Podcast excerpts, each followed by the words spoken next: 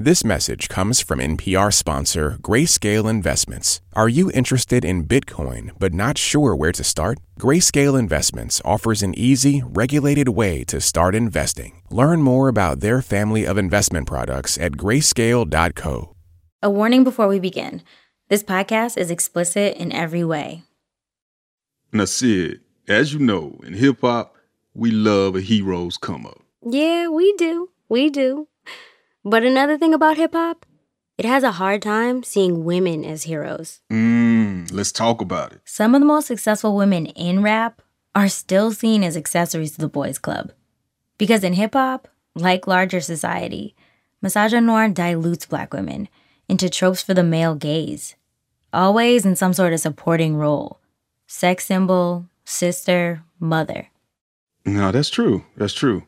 And you know, the same way that women are written off in hip-hop, they tend to be left out of the conversation around mass incarceration, too. Mm. Which is interesting because the number of women in prison has actually been increasing at a rate fifty percent higher than men for the last forty years. Yeah. So when we were looking for stories to tell about women in rap and the prison system, one of our editors, Chiquita Paschal, told us about her sister. What's up, Chiquita? Chiquita. Hey, Sydney. Hey, Rodney. Thanks for having me. Yeah, thanks for bringing us this story about your sister. Totally. Uh, let me introduce you to her. My name is Mary Enoch Elizabeth Baxter, but I also go by my hip-hop name, Isis the Savior. Rally the beats! Ladies and gentlemen, you are now witnessing... What up? Just a girl from North Philly that refused to give up. It's not a school-to-prison pipeline. It's a prison-to-prison pipeline. And it begins and ends with your mind. Mary, as Isis the Savior, is a well-known rapper in Philly's underground hip-hop scene. She makes political art. Her music is based on her experiences in the system giving birth to her son, my nephew, while imprisoned.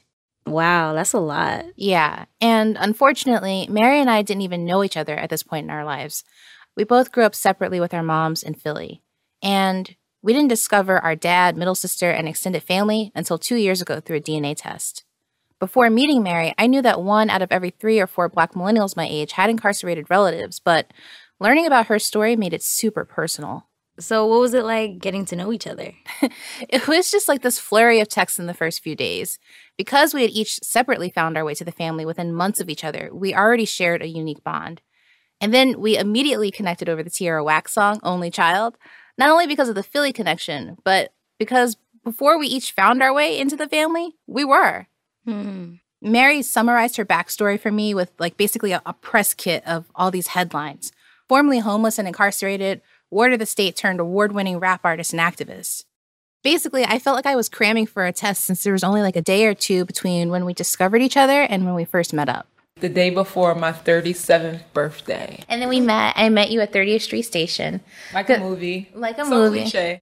Oh, that's cute. I remember seeing her from across this huge train station. Like, Mary's got these really sharp cheekbones and springy hair, both of which are very novel and extremely familiar to me because they were already on me first. Even down to, like, she had this huge afro puff on top of her head. That's real. Only a black girl. I... I... I know the specificity in those coils. You are my relative. I'm not going to lie. When I learned she was a rapper, I got, I got like that dread, you know, like when your cousin keeps trying to get you to listen to their SoundCloud. Oh, yeah. But then I actually watched her music videos as Isis the Savior, and I got goosebumps. She had just undeniable skill and a really powerful message. Your prison system, just another version of the plantation. seventeen cents an hour, can even purchase top raiment. All the government, when it's power, when they keep us medicated. She definitely stands out in Philly's underground scene, even down to her name. In fact, Isis refers to the cunning Egyptian goddess of motherhood, who always managed to find a way to save herself and her people. Yo, I love that. So this is a story of how Mary became Isis the Savior. And Chiquita, as her sister, it's only right that you tell it. Thanks, Sid. So my first stop in telling Mary's story begins at MoMA P S one. All right, so I am approaching MoMA P S one, here to see my sister's art show. Isis the Savior is on the come up right now. Her music videos have been featured in several art shows this year. The biggest is Marking Time, Art in the Age of Mass Incarceration at MoMA P S one in New York. It's curated by Doctor Nicole Fleetwood and features formerly and currently incarcerated artists. I wanted to find out how my sister's work got here. Hello, are you Chiquita? I am. Hi, Molly. Come nice on to in. meet you. Uh, I just need you to check in here with our security yes. team. Yes. And then I'll just meet you up here at the top of the stairs. After a minute, Doctor Fleetwood appears and walks me through the gallery. We take in the carceral oranges and blues of the work by the formerly incarcerated artist. As we approach Mary's video installation, she starts to talk about how radical this work is. What happens when unfree people resist the brutality and the dehumanization of prisons and use that space and that time and those material constraints at the service of art making? To take that kind of really punitive rendering of oneself and to turn that into like um, a kind of claiming of artistry and aesthetic practice, to me, is quite revolutionary. Then I start to hear the sounds of my sister's voice echoing through the space.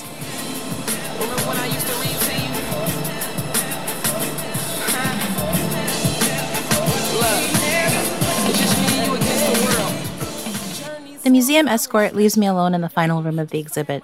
My sister's voice engulfs the space, and on a huge screen in front of me is an image that's seared into my heart. Mary, pregnant in an orange jumpsuit, shackled to a gurney, rapping in anguish. Spanked two cases for the judge, issued a new detainer. Now I'm in the matrix, feeling like Morpheus. Law library, researching habeas corpus. Then my water broke, and that was really unfortunate. Handcuffs to the bed, rice brought like a contortionist. Damn, can I live?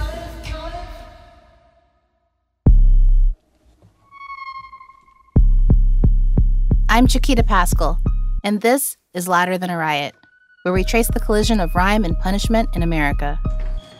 In this episode, Mary takes us on her hero's journey, from her time as a ward of the state to finding her voice as Isis the Savior. Together, we delve into how incarceration dehumanizes people and its ripple effects on families like ours. And Isis shows us how the art of hip-hop can help transform trauma into freedom.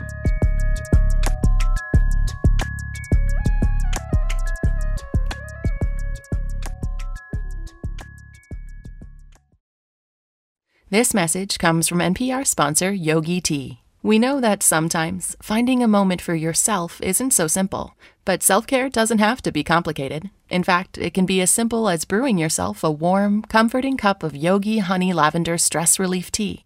With soothing aromatics like lavender, chamomile, and lemon balm, this relaxing herbal tea blend encourages you to take a moment to pause, step away from the chaos of the day, and sip your way to a more stress-free state of mind. Find your flow with Yogi Tea. Support for N P R and the following message come from Quantasy and Associates, a full-service creative agency and studio helping brands grow by pushing culture in the right direction while introducing a new era of thinking. With a business model designed to help companies excel, they specialize in melding the worlds of marketing, content, technology, and influence. Quantasy works with brands of all sizes, ranging from Fortune one hundred clients, public figures, and small businesses. Find out more at quantasy dot com. It's a hot summer day, and my sister Mary and I are standing outside Eastern State Penitentiary in the middle of Philly's Spring Garden Fairmount Art District. That was where the birthing scene took place. This is where Mary filmed part of the video that I watched at the MoMA Gallery. It's a big Gothic stone prison that's now a museum. It always felt haunted to me. Because it looks like a garden, but then you're like, wait. You know, they always try to make hell look nice. As we're talking, I can't help but play Little Sister and admire how cool she looks with her waist-length box braids, a bandana, and a streetwear set. She stands out. This yep. is uh, Meek Mill's baby mom, Milano. I try to, you know what I mean? Support the hood. Yes. Mary picks a piece of lavender growing from the bottom of the looming watchtower as we walk along the long stone-walled block in the shadow of the prison. Eastern State looks medieval. Mary tells me the prison was built in eighteen twenty-nine. She knows a lot about it because she used to work here as a tour guide. three hundred prisons around the world have been modeled after Eastern State Penitentiary's radial design. So, like, they're like the authors of mass incarceration. Even though it's not where she served her sentence, Eastern State's widespread historical influence made sense as a backdrop for her story. Shots from Mary's video triptych, Ain't I a Woman, showed the dismal inner landscapes of long, endless-looking corridors with bars as far as the eye can see. It was a strong visual Mary used to capture the feeling of being trapped in a system with no way out. Mary began the journey of what she calls the prison-to-prison pipeline, just on the other side of Eastern State. Where we are, there's like signs for Francisville, which is like, oh, this is gentrified-ass neighborhood. Something but cafes and, and dog boutiques. It looks like an outdoor pottery barn. The borders have shifted since we were kids, but Francisville is actually a subsection of the notoriously rough North Philly. Wealth and poverty, separated by a prison, a theme she's witnessed her whole life. In Philadelphia, like most places, your zip code can determine your life expectancy. Mary's mom always told her education could be the way out. You know, I can just hear her always telling me that education was essential. And, you know, very early on, she always, you know, gave me books and, you know, purchased me books. Growing up in the early eighties in an under-resourced, over-policed neighborhood, especially in the wake of the MOVE bombing, Mary, like all the kids on her block, learned a keen distrust of the police. Still, Mary has some good memories of being a kid in a row home on Clifford Street, like how her mom taught her to take care of herself.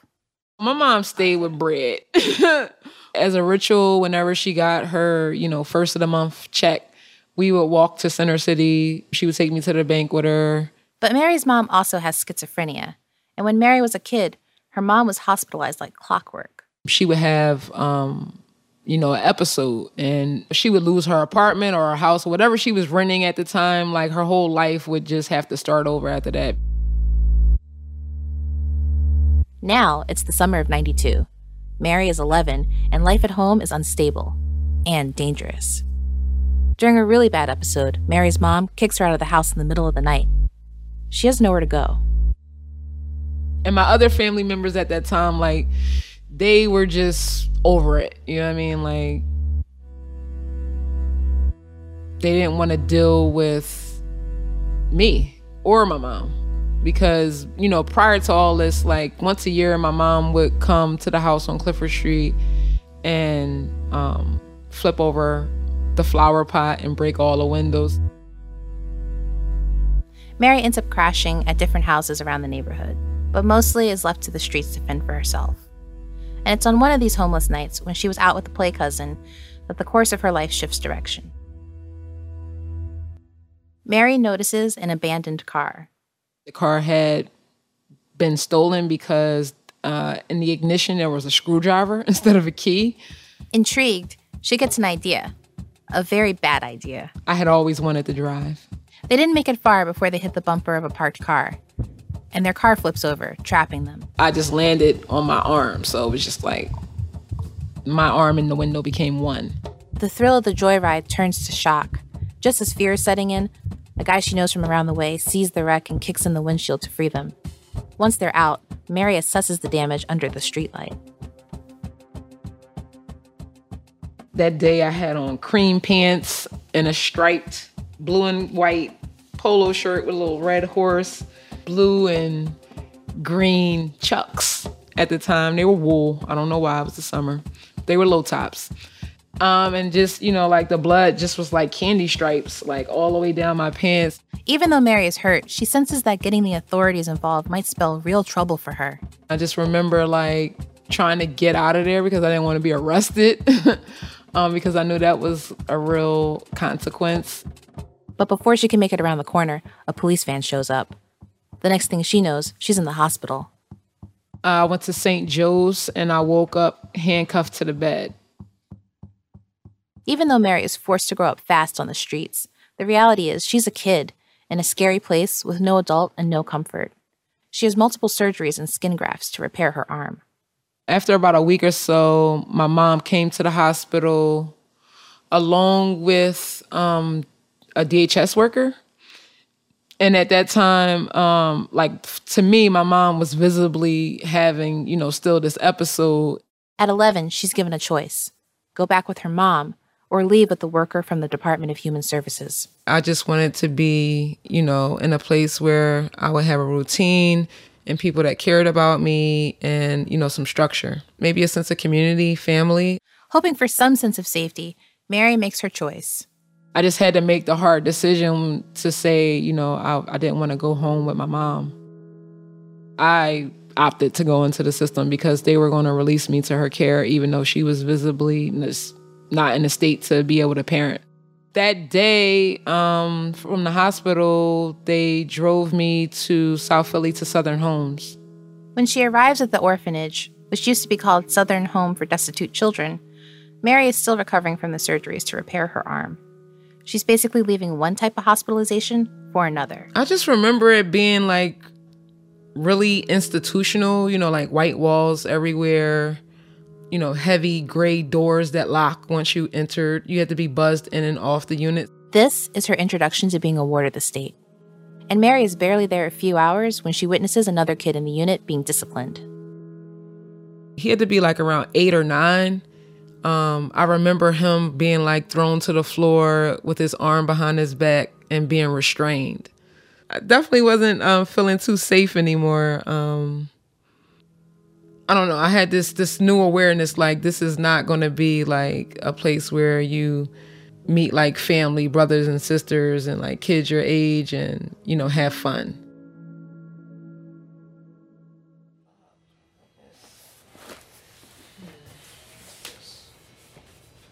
Mary says the best way to understand her childhood is straight from the records. So one afternoon, I visit her home in South Philly. She takes me to a spare bedroom full of boxes of artifacts and achievements. She eventually finds a stack of old files that document her path as a ward. And I'm slowly being buried in paper as she pulls file after file. These records show Mary's early encounters along the prison-to-prison pipeline, starting with what she calls baby jail. Felt yeah. like it was like a form of the carceral system, yeah, an extension. Yeah. Or earlier, a baby version. Mm-hmm. It was prepping me yeah. for my eventual incarceration. At first, Mary isn't allowed to leave the grounds to attend public school. Because of her new car theft record, she says Southern Home put her into a behavior modification program.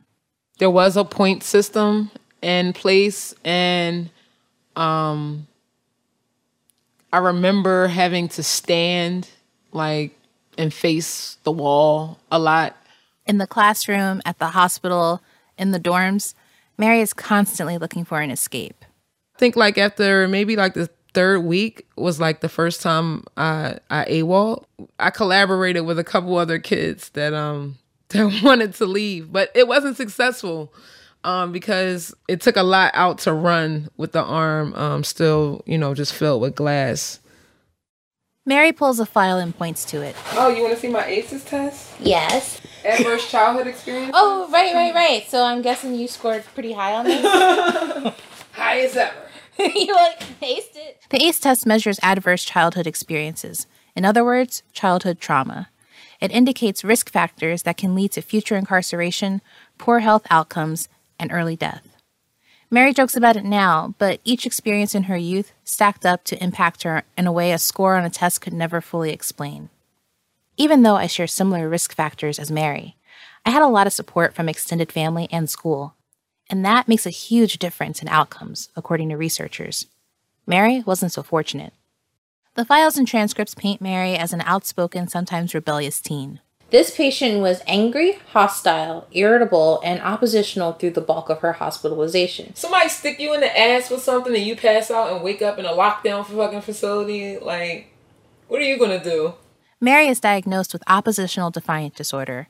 Studies have found the same behaviors in white kids are more often read as A D H D, while Black and Latinx kids are more often diagnosed with O D D. One definition calls kids with O D D, quote, more troubling to others than they are to themselves. Mary seemed to be very angry at the, quote, system for failing to meet her needs. Even though Mary's still a kid, the adults in charge expect her to have the rational and emotional processing of an adult. That's adultification bias, something that disproportionately affects Black girls and can play a key factor in their criminalization. Just like with all of these systems, they don't exist without people that, quote-unquote, need them. Mm-hmm. And as you was reading this, they they paint a picture like, this is working, yet not working enough. She has to stay. You know what I mean? Mm-hmm. So it's like a necessary evil. A twenty seventeen Georgetown Law study found that Black girls as young as five were viewed as less innocent than white girls by adults. And the A C L U found that in Pennsylvania in particular, black girls are five times more likely to be arrested at school than white girls. For Mary, she felt it when she was thirteen, and her seventh grade teacher tried to take her to court over a dirty look after an argument. But the case was thrown out. You can't, you know what I mean, like, try to press charges or for someone giving you a, a dirty look. Mary spends the bulk of her adolescence in and out of residential treatment facilities, creating a spiral of Mary pushing back against authorities and being punished. By high school, she's sent to a facility outside Philly, reserved for what the state, her guardian, deems their most difficult cases. As a teen preparing for the outside world, Mary has few adults that she can go to for guidance. But she does have a close circle of friends, and there is one teacher who becomes very invested in Mary's potential. She gives Mary what becomes a sort of personal holy grail, a book. Nile Valley Contributions to Civilization. Nile Valley Contributions to Civilization, Exploding the Myths by Anthony Broder.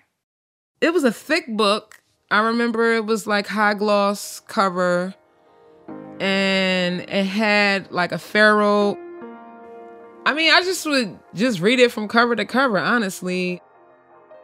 Suddenly, Mary's whole worldview is expanded. And that was like, I guess, one of the first books I had that um, shared a different narrative about Black people. Because um, up until then, it was just a bunch of Black dysfunction um, that I was indoctrinated with.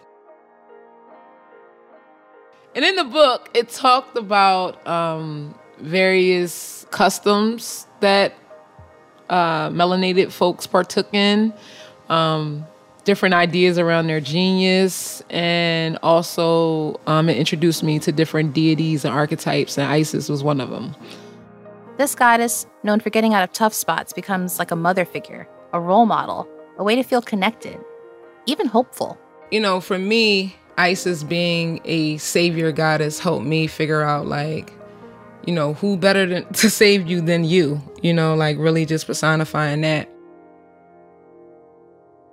Isis represents, you know, like the ultimate creative energy, creative force. She's a nurturer, a healer, and, you know, growing up where I, where I did and where I came from and having to basically parent myself, I had to become my own caretaker, my own nurturer, my own healer. She feels empowered. Soon, she's expressing herself through poetry and visual art, even performing for small audiences at the group home. Everything was happening in sync. Like, I was finding, you know, my voice as an individual, as a young Black woman, but also as um, an M C.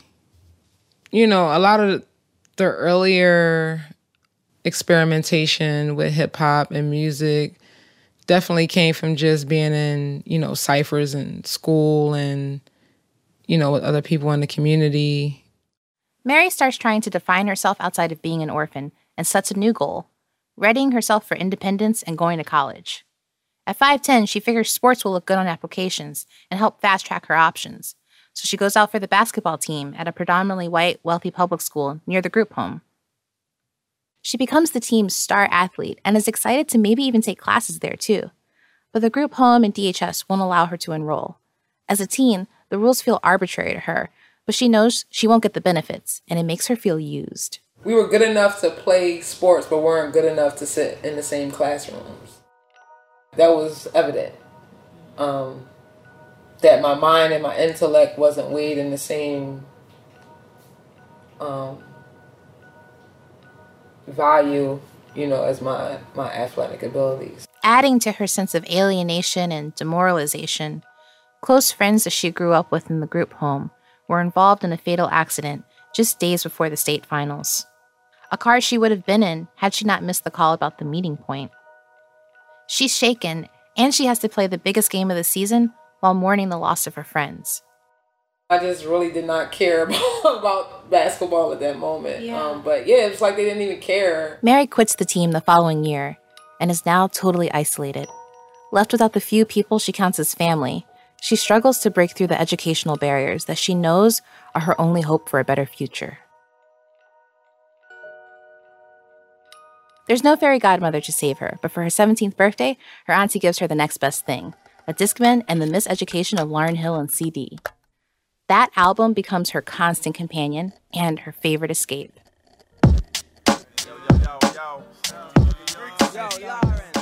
She listens to it walking around the group home, during car rides and bus trips, before bed, between classes. Funny how money changes situations. Miscommunication leads to complication. My emancipation don't fit your equation. You know, if I'm feeling in a certain mood one week, I might just play, you know, one particular song. Like, you know, Lost Ones was definitely one of the top battle rap diss tracks ever, where she was coming at Wyclef and L L. Like, that was crazy. She feels empowered as she sings and raps along, taking in the lyrics and hyping herself up with her solo Discman performances.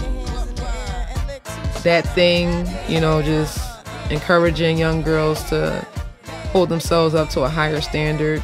I was on top of the world. It was everything that you would want an album to be. So yeah, that was real inspiring for me. Million women in Philly, Penn. It's silly when girls sell their souls because it's sin. She also loves Nas, and when he releases a collab featuring Lauryn Hill, it was the best of both worlds. No welfare supporters, more conscious of the way we raise our daughters. Days are shorter. I just remember in the, in the song, it was just like, imagine this, imagine that, imagine that. Like, really just, you know, trying to help the listener envision a life without a carceral system, without oppression, without um, all the stuff that we face on a daily that, you know, is meant to diminish and just crush your spirit.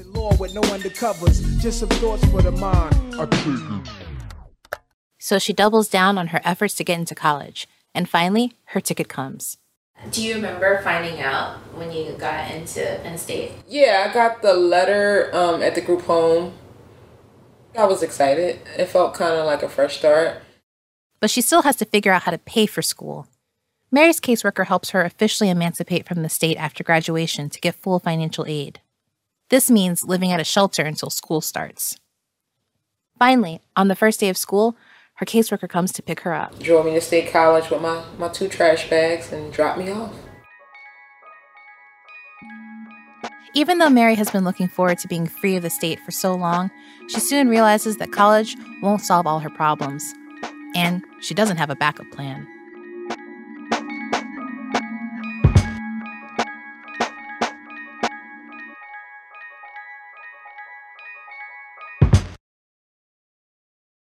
Support for this podcast and the following message come from Marguerite Casey Foundation, creating greater freedom for changemakers to create a truly representative economy. Marguerite Casey Foundation believes working people and their families should have the power to shape our institutions, our democracy, and our economy. Shifting power, powering freedom. Learn more about the foundation at w w w dot casey grants dot org and connect with the foundation on Twitter at Casey Grants and on Facebook.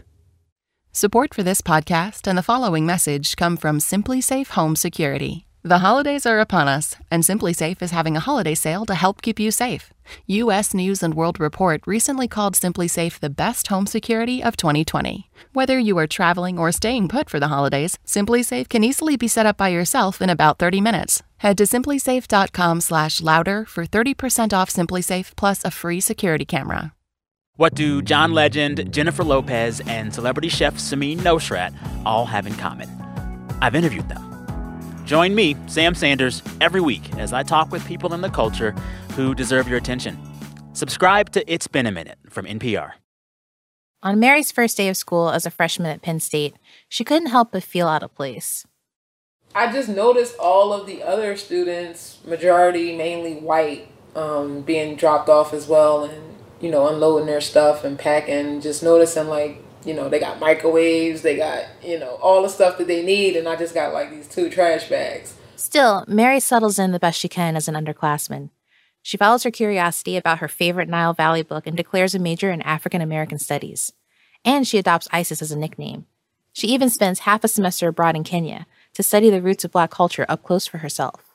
It was the first time I had gotten a passport, and, um, I mean, the trip was was beautiful, the people, the culture, the time that I had there. But after her immersive cultural experience abroad, it was especially hard returning to Penn State where she was a minority on campus again. I mean, I was working it, but honestly, I needed mentorship and support. By her junior year, exhausted from the academic and financial struggle, Mary can't keep her grades up or afford tuition. Eventually, she drops out. College had been Mary's only plan, and there wasn't a lot of foundation to return to once that prospect faded. Because when I came back to Philly initially after failing out, you know, I tried to get jobs. I tried to, um, you know, even McDonald's. Um, and I, I was never hired. Mary has nowhere to live. She's sleeping in parks around Philly and couch hopping again. She evaluates her options. So out of just, you know, survival, you know, for me, um, selling narcotics was, you know, a survival crime. I mean, for me, it's like, if I don't make this choice, then how am I feed myself? Or, you know, for me, it was no other alternative. For me, this is the American way. This whole country was founded on criminality. She returns to Center County, where Penn State is, where she knows that all of these well-resourced college students are waiting as potential customers. It was very lucrative and um, relatively easy to operate, you know, on a cell phone. I didn't have to stand on a corner and, you know, deal with what people in the inner city had to deal with. Mary's hustle is providing some resources, but she's still struggling. So Mary crosses a new line. One day, while going to pick up weed with a friend, Mary saw the dealer had a lockbox in her apartment for both the drugs and the cash. We decided to come back later and relieve her of those items. But the lockbox was emptied by the time they got there. Instead, Mary took a ring of keys with a supermarket credit card attached to them. She swipes for a couple hundred dollars worth of groceries, first at one store. Then she tries a second store, but the card gets declined. So she tries at a third. I don't know, greed or whatever, decided to go get more groceries. And that's when um, the police uh, arrived. She was arrested and charged for burglary and receiving stolen property. The judge allows her to be released on bail. So the case drug on for like a year. I remember having to go in for sentencing. Like, I was sentenced, but I had to go in to serve my sentence at a certain date. And I just decided that that's not what I wanted to do. Mary has graduated from ward of the state to fugitive of the state. Mary keeps a low profile for a couple of months, but she stays in Center County, only going out at night. One day, she goes out to rent a movie and grab some snacks. On the way back, she takes a shortcut through an alley by campus. A cop car rolls by her. Then it slows down. And I tried to, you know, put a little pep in my step. And I got like maybe like another block, and they swung around a corner and hopped out and, you know, asked me what my name was. And um, I gave him some sort of alias. So I felt like it was now or never. Either go quietly or, you know, try to escape it somehow. So I ran, and um, I would have gotten away if I didn't run into a dead end inside of a parking lot. She was cornered between the cop and his car. I did the little football shimmy where you go from side to side. And um, what was that for? It's, you know, it's just like you, you, you, you throw them off. But it didn't work. She's arrested again. Mary's thinking this is the beginning of the sentence she never went in to serve. But then on the fifth day in jail, a guard came to my cell and told me that, you know, to pack up my stuff, I was leaving. So I was surprised. I didn't say anything. I said, okay, it's time for me to leave. She doesn't know why she's being released. Mary says she later found out it was a clerical error. But she's not questioning it either. Mary contacts a friend who picks her up and drives her to Philly. Already practiced in avoiding capture in Center County, Mary was prepared to make the uncertainty work. I laid low for about almost a year, but, um, you know, just the economic opportunity was too um, alluring. So I made my way back. This time, she has to be completely off the grid, living hand to mouth. She's selling narcotics, including cocaine, moving between Philly and Center County. That way, she can always leave whenever she's looking over her shoulder too much. So it was pretty much like second nature, like to always be moving. There may have been borrowed freedom, but there's no peace of mind. I was always paranoid. I never took pictures. I often switched vehicles. Um, sometimes I would just disappear from my customers and pop up, you know, months later. Um, yeah, at no point did I feel it was easy or safe or sweet. Did you have any, like, like dreams for yourself in that point, like beyond survival? Could you see at that point a life beyond survival? I mean, I knew I loved music. I love. I knew I loved making music. But yeah, I knew, you know, in the back of my mind, like I was already convicted of something, and I knew that at some point that I would have to serve time eventually. Mary is on the run for five years. Then everything comes to a halt. I was actually staying at a trailer of a customer at a trailer park. And I decided to take a, a pregnancy test because I hadn't been feeling well. The test comes back positive. Now, after years of living moment to moment, Mary is forced to consider the future. I finished up whatever business I had um, there and came back to Philly. I definitely was scared.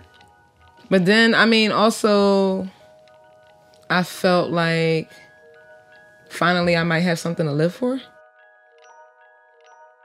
A trip to the hospital early in her pregnancy reveals that she's carrying a boy.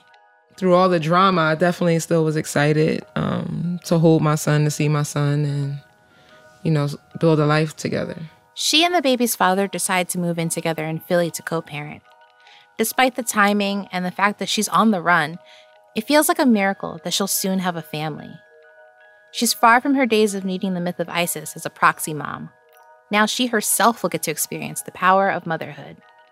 She channels her anxieties into nesting. I was excited. I remember, you know, buying baby clothes and stroller and, you know, getting all the things that I needed, reading books, you know, on motherhood and what to expect. And, um, you know, talking to my son. Part of the preparation for starting this family was figuring out legal ways to provide for the baby, which included getting an I D to be eligible for food stamps, as money was getting low. I was closer to my delivery date, and I was thinking about actually going back um, out of town to to hustle. So I had called one of my main customers to see to get a vibe of like what was going on, and that's when I learned. You was on the news. I was, you know. My face was on the news, and I was in the paper as a fugitive on a run during, um, you know, a roundup of dealers in the area. The charges she's on the run for are starting to stack up. First, the groceries, and now her street-level dealing. She realizes her time's run out. On a December night in two thousand seven, she's staying at her son's father's house in Philly when she hears a knock on the door. I had just, like, eaten dinner, and I had laid down. I came downstairs, and then I heard someone saying, there's movement in the house and flashlights, and I was just like, I don't know, maybe I shouldn't have opened the door. But she decides to open it anyway. She can't keep running. It's the first major decision she makes as a mother. So you went to the door, you opened it, and what was on the other side? Like It was like four or five bench warrant police, and they had a picture, and they was like, oh, yeah, that's her, and that's it. Mm-hmm. I was arrested on a day I turned nine months pregnant. After years on the run, the past has caught up with Mary and her unborn child. But at Riverside Correctional Facility, she's processed like any other inmate. You get told to strip, you bend over, you cough, um, you get your jumpsuit. Even though she's nine months pregnant, she's subject to protocol that was originally meant for cis male bodies, since that's all that prison health systems are designed to accommodate. Yet, thousands of pregnant women are incarcerated every year, and the available numbers don't even account for non-binary and trans prisoners who might also be pregnant. They don't give you extra food because you're pregnant. Like, it's no, yeah, they don't make any accommodations. Dozens of states don't require medical examinations or prenatal nutrition counseling for incarcerated pregnant people. Mary has no idea how long her sentence will be, when she will go into labor, or what her birthing plan will be. It didn't get really real until I went in labor, I think like three days after I was there. It was like four thirty in the morning. I had to call for a guard. My water broke. And because it was like so close to the shift ending, um, the guards were trying to convince the doctor on call to deliver my baby into prison because they didn't want to go out to the hospital and, you know, extend their shift um, or do the paperwork. I remember the doctor saying, like, I'm not delivering her baby. She needs to go out to the hospital.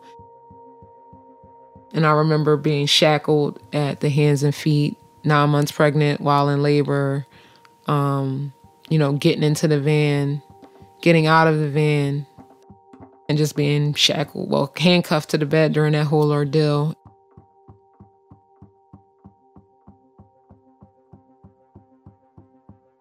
After forty-three painful hours of labor, Mary finally has an emergency C-section. Were there complications along the way that made the C-section necessary? I guess just the amount of stress that I was under. Um, like, it was no walking around, and it was no one, you know, I didn't have any family or anybody there to support me. Um, so I think all that played in a role. It's just my body just didn't want to let the baby out. Yeah. And you didn't know what would be on the other side for this baby either. Yeah. I'm so sorry.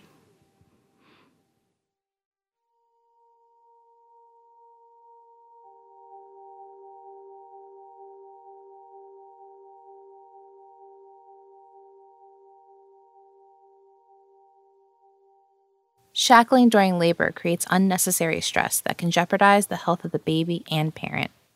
Currently, despite national standards condemning the practice, twelve states still lack policies around the use of restraints during pregnancy. When you're incarcerated and you're pregnant, yeah, I mean, you could be in prison for something like shoplifting. Um, but if you're in prison, um, you will be shackled um, during the birthing process, before the birthing, and after. Just one year before Mary gave birth in two thousand seven, the U N told the United States that shackling during childbirth is a violation of the Convention Against Torture and Other Cruel, Inhuman, and Degrading Treatment or Punishment. In the context of African American motherhood, it's also a relic of the torturous institution of chattel slavery. In two thousand ten, Pennsylvania law prohibited shackling during birth except for, in quote, extraordinary occurrences. Even though her imprisonment determines the inhumane conditions and isolation of her birthing experience, Mary is granted one request. So uh, my only request in the hospital was that they um, not handcuff my hands and just handcuff my legs so that I would be able to hold my son. Mary is determined to make the most of what little bonding time she has with her son in his first few days of life. Right after, like, the C-section, you know, like, they're cleaning him off, and I just thought, like, that's not my baby. Why? It looked old. It's not what I envisioned. He was. He was a little wrinkly. I'm like, mm, I don't see a resemblance. The only part of her son's birth that she was certain of beforehand was his name, Rasir. From the story of Ra um, being like embodying the energy of the sun, um, the life force, Chi. And then Seer, taken from Osir, which is also Osiris um, in the Greek version. Taking pieces from the mythology of Isis, Mary crafts a new story for her son, composed of a sun king and Osiris, the god of resurrection. After the fourth day, Rasir is taken away from Mary and sent to live with his father. But the birthing process doesn't end there. There is, of course, postpartum care, which is especially crucial for Black women who have some of the highest maternal death rates in the U S Mary stays in the hospital for another six days due to medical trauma and complications from the birth. When she returns to prison, she advocates to go to the medical unit in hopes of getting the care that she needs. But her recovery from giving birth becomes synonymous instead with punishment. I didn't realize that um, the medical unit was essentially solitary confinement. Wow. So I was locked in um, a little six by six for like a week straight, um, twenty-three and one. And I, I was just basically sleeping on a metal sheath. Um, yeah, it was, it was, it was torture. Um, I don't know. I, I can't even describe it. Because for me, it's like the fact that they don't even discriminate. Like, I wasn't there for murder. I wasn't there for you know, um, physically hurting anyone. Like, just the lengths and measures that they went to just dehumanize me was just unfathomable, so. When the prison gives Mary a clean bill of health, they send her back to general population for about a month. She doesn't learn the terms of her sentence until nearly three months after she's arrested. Ultimately, she's charged with possession, intent to deliver, delivery of cocaine, and criminal use of a cell phone. At arraignment, the judge sentences Mary to a minimum of six months at Center County Correctional Facility, nearly four hours away from Rasir. Everything really started from that day. She's taken to Center County Correctional. She's completely alone and with no access to postpartum care. This is the time when people who have given birth during incarceration are at their most vulnerable to mental health crises. Stripped of her child and her dignity, Mary faced some of the darkest nights of her life there. I just remember just definitely being really depressed, really isolated, because um, it's four hours from Philly, not having any visitors. I think towards the end, one of my cousins did put some like fifty dollars on my books, but really not having money um, for commissary or any of the things I may have needed in terms of hygiene. But it's from this deep pit that Mary recovers a small seed of hope planted within her. It's the history of our shackled ancestors, the myth of Isis, a mother goddess who healed the world around her, and a little ray of sunshine that she longed to see again. She imagines the future that she might have with her son. And that's why they call me the son of light. All right, here we go. Here we go. I'm like the merchant. I came from the sun. My name is Rasir, but I came from Kim.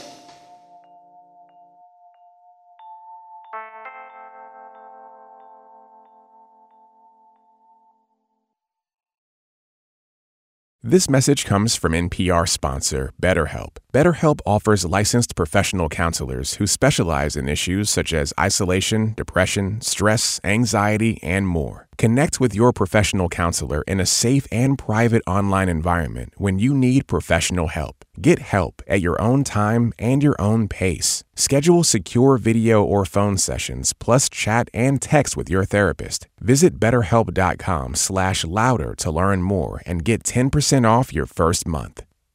What does it take to really make amends? And how should we navigate our digital spaces? I'm Anoush Samarodi. Each week on N P R's TED Radio Hour, we go on a journey with TED speakers who help us answer some of life's biggest questions. Join us. Listen now. Finally, in July two thousand eight, eight months after she was first arrested, Mary set foot into the blinding light of a midsummer day, free at last. The day I got out, I just remember um them dropping me off at Greyhound and with a bus ticket, one way to Philly. Mary's god sister Taisha picks her up from the bus station. The excruciating wait is over, but Mary is nervous as they drive to where Rasir is living with his dad. I came in and he just crawled right to me, and then I picked him up, and it was, it wasn't like I was foreign, you know what I mean? Like, I did have that apprehension, like, is he gonna recognize me? Is he gonna cry? Is he gonna know me? But it was just like, he knew I was his mom. Mary's first month home was a crash course in parenting, but also getting caught up with the life that she'd been barred from, getting to know her son, celebrating his developmental milestones, and just soaking up the joy of their long-awaited reunion. When I look back in retrospect, had I, you know, not served my time, imagine two, three, four years down the line and I have like this relationship with my son and then I'm just disappear for months. You know what I mean? It would probably be more traumatic for both of us, so um, it was good to get it out the way. It was now time to rebuild her life.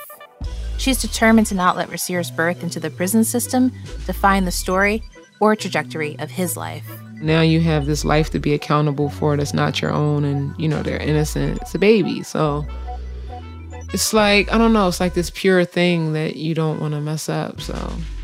And it's also like, I don't want my child to go through what I went through. So I have to show up in a different way. It's twenty eleven, and it's three years since Mary's been freed. She and Rasir have built a life together. One of the biggest challenges of reentry is getting and keeping a job, especially when you have to check the box on conviction. But Mary is persistent and eventually finds work and an apartment for her and Rasir. She takes him to preschool and goes to work, reads to him before bed. They fall into a routine. Around this time, she connects with an old friend from the group home who was a fan of some of her earliest ciphers. He came to the house one day and he was, you know, really hounding me about like, why, you know, when you gonna start rapping again? What happened? Blah, blah, blah. And um, that was kind of like me starting to like want to revisit hip hop, because by then I had, you know, had a one year old baby. I was trying to find a job and, you know, just get the basics down. In quiet moments between work and taking care of her son, Mary picks up her pen and starts writing. She's playing with the rhythm of her words, finding her voice again. I set up a studio in my bedroom. Any spare funds go towards her music. My first tax return, I went and got an iMac and an inbox and a mic, and that's pretty much how I revisited the music. Her bedroom studio is like a playground for Rasir. For him, it's like new toys, ooh. I want to sleep now. Y'all really need to pop reality pills. They call me in the morning because reality's ill. Complaining because you can't buy the latest and get fly. I seen nightmares come alive when childhood dreams die. Mary extracts the venom from her own life and begins to mythologize her experiences as Isis. In the Egyptian mythology story, she avenges her husband's murder, which is um, a metaphor for consciousness and how it's fragmented. So Isis the Savior is a goddess, and she uh, fights for the consciousness of humanity.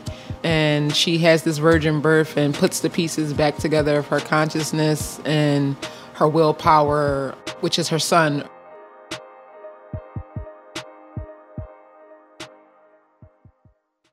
As a rapper, she fully embodies the persona of Isis the Savior, a bit of herself that had long been developing, keeping her company in all of her hardest times. She starts performing at open mics, and at first, she's full of nerves. I always used to wear sunglasses, so I didn't have to look at the crowd mm-hmm. when I performed. Mm-hmm. She starts competing at ciphers in the underground Philly rap scene, then playing showcases at some of Philly's biggest indie theaters, like the T L A on South Street and the Trocadero. She makes flyers and posts D I Y music videos on YouTube. From marketing to merch, she does it all herself, all while working a job, going to school, and being a mom to Rasir. Mary uses music like a scrapbook to gather all her memories in one place, like in her early song, Street Chronicles. Street Chronicles, crime rate astronomical. White corner sheets from feet to abdominal. Hood in bad shape, but the coke flip phenomenal. I promise you the ghetto only does what it's designed to do. Before you turn twelve, a package of twelve twelves, a fistful of snuff shells, and you better hope that dope sells. Raised with a vulture swell. And her audience eats it up. Fucking noise real quick. Hey yo, it is officially confirmed. What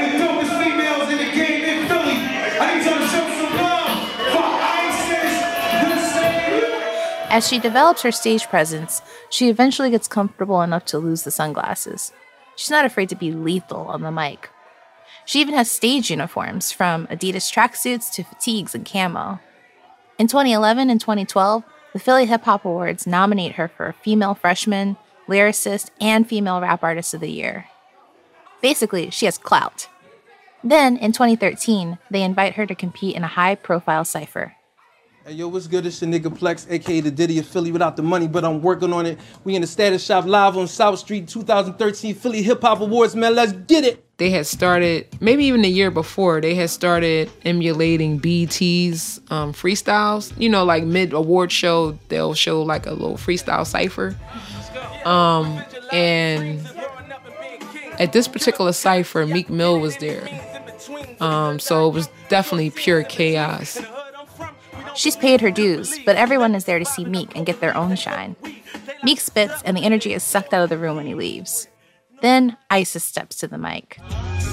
Yo, yo, it's a dirty game, but somebody got played. So we do the take. I do my take. If it's about getting money, then put me on the A-list. We all from the streets, looking for a way out, investing in narcotics, hoping that it pay out until you jail robbed the shot. Look how I played out. And I'm like, I'm out. And I had to get home to my son. You was just trying to get money to pay a light bill. Living out the fantasies that play in your head. But the blessed ain't sidewalk and gumball's real. Complaining because you can't buy the latest and get fly. I seen like you come alive when childhood dreams die. Isis the Savior, spread the gospel. North Philly, stand the fuck up. When the awards play on T V, she waits to see her part. But it never comes. She's been cut out. So the next day, or I think later on that night, I went to Facebook and just, just started like a whole campaign, like the Philly Fraud Awards, and just went in on them. She pressures the awards to give her the footage, and then edits it herself to post online. Despite her fans throwing their support behind her in the comments section, praising her representation of the culture, Mary realizes that being in the room is not the same as having a seat at the table. Mary says that a lot of well-meaning peers in the scene advised her to put some medicine in the candy, but that never felt authentic to her. I mean, why can't your intellect be sexy? Why can't intelligence be sexy? Um, especially when you think about all of the issues that are impacting specifically the Black community. The origins of this platform started with the need for folks to have a voice, to articulate all of the poverty, systemic oppression, and things that they were enduring in the ghettos of America. And then somehow corporate America got a hold of it, and it's about selling products and your ass. Which, I mean, think about it, like, in the context of slavery, like, where we were, you know, products. Yeah. Um, our physical bodies um, were products. And who was behind, you know, that industry? Old white men. Think about the music industry. It's really like only five labels in the world. And who owns them? Old white men funding Black toxicity. Yeah. Same story. Yeah. Frustrated that her music isn't being taken seriously, Mary decides to get her associate's degree in art and design at C C P, the Community College of Philadelphia. She graduates with offers from top-tier art schools like N Y U and the University of Chicago, but she can't afford the tuition. Felt like most of my life, like, you know, you're this close, um, you know, to reaching like this milestone or being able to, you know, get yourself out of this generational poverty. So for me, it was another blow, like, fuck, like, you know, you're just hitting the ceiling again. And I was in a funk for like, a, I don't know, maybe like a month or two. And then like at a, you know, last minute, like, what the fuck do I do? So she changes gears and returns to C C P to study human services. It was a bumpy few years. Mary's juggling school, music, and several jobs. Then, the apartment she's renting goes into foreclosure. She and Rasir become homeless and start couch surfing. But Mary keeps Rasir in his Afrocentric private school, and she refuses to leave college, somehow even maintaining a three point seven G P A. She wants to set a good example for her son. Education was a pathway out, um, and was something that no one could take away from you, and that you always can use um, to your benefit um, in terms of creating a stable life. The endless grind finally gives way to a big breakthrough in twenty seventeen. A friend she volunteers with tells her about the Right of Return Fellowship, a brand new program for formerly incarcerated artists. She applies, and out of three hundred applicants nationwide, she's one of seven winners. Her prize was twenty thousand dollars. Just a day earlier, she had three dollars and fifty-six cents in her bank account. It was like really one of those moments was like, I could do this. You know what I mean? Like, this is a real thing. I was able to get right to work and have total autonomy of who I wanted to hire, what equipment I wanted to purchase, you know, as an artist, especially a formerly incarcerated artist where, you know, you have all the stigma against you and, and your character and what you're capable of. So for me, that was really liberating and empowering. Things quickly shift into high gear as her art and activism converge. News of Mary's fellowship begins to make headlines. There are two hundred thousand women behind bars in America today. How do we recognize their voices? I mean, next thing you know, I'm in Rolling Stone and I'm doing P S As with Common and um, Topeka Sam's. Since nineteen eighty, the number of incarcerated women has risen seven hundred percent. Four out of five women behind bars are mothers. All of a sudden, like at the forefront of this, you know, statewide campaign in P A, but then also like nationally, um, of restoring, you know, dignity to women and really advocating for mothers and children to stay connected and highlighting, you know, all the damage and trauma, you know, it causes not only for the women, but the children who are innocent, you know, in this situation. Her art becomes a gateway to push for dignity for incarcerated people and other measures like free phone calls for caregivers of children, free menstrual products, and requiring parents to serve their sentences no more than one hundred miles from their families. Like the goddess Isis, Mary is able to extend her own healing into the world around her.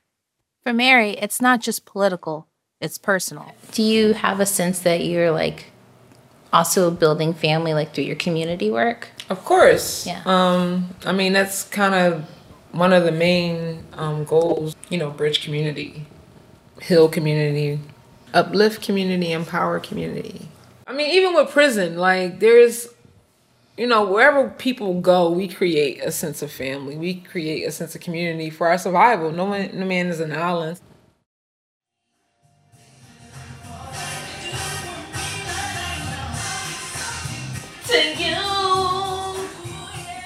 That was kind of cute. You getting them vocals ready? Yeah. In the early summer of twenty twenty, Mary and Rasir found a house to rent in South Philly. She's just about finished unpacking when I show up for dinner on a Sunday. How many guys are in Boyz two Men? Three or four? It used to be like five. Decembers are still a complicated time for Mary. It's the anniversary of losing and gaining the world in a single moment. But now, it's also the month we celebrate finding the family that we longed for as kids. At twelve, Rasir is now just about the age that Mary was when she chose to give herself up to the state. As they settle into their new home, Rasir's life couldn't be more different. He's free to be a kid. Mary's done everything in her power to protect and nourish his talents, including rap battle training. This win and look stage. You over there crossing your legs? Teach is bitch. They put me in a rage. They try to put me in a cage. But I'm back. Turn the page. A new chapter. No happily ever after. I think your mom just owned you. Your teeth is beige. So she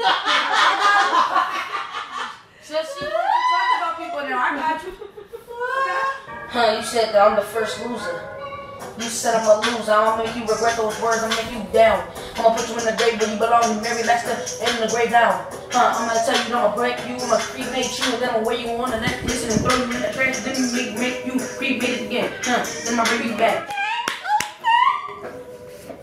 I mean, you might have to just yeah. cut it out. I don't do that shit. Okay. Thank you for inviting me to the yeah. rap battle. Yeah. But I have to decline. We may share D N A, but I'm pretty sure I miss the rap gene. Look at you! Talking about women! You're gonna see this! If I get a comb through there, it's going to be stuck in there.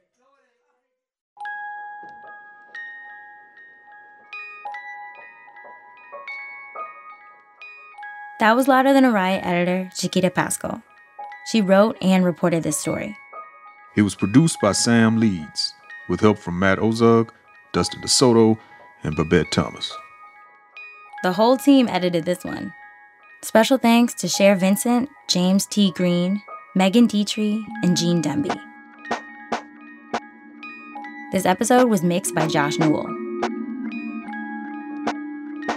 Senior supervising producers are Rachel Neal and Nadri Eaton. And shout out to the bigwigs. Steve Nelson, Lauren Anke, and Anya Grunman.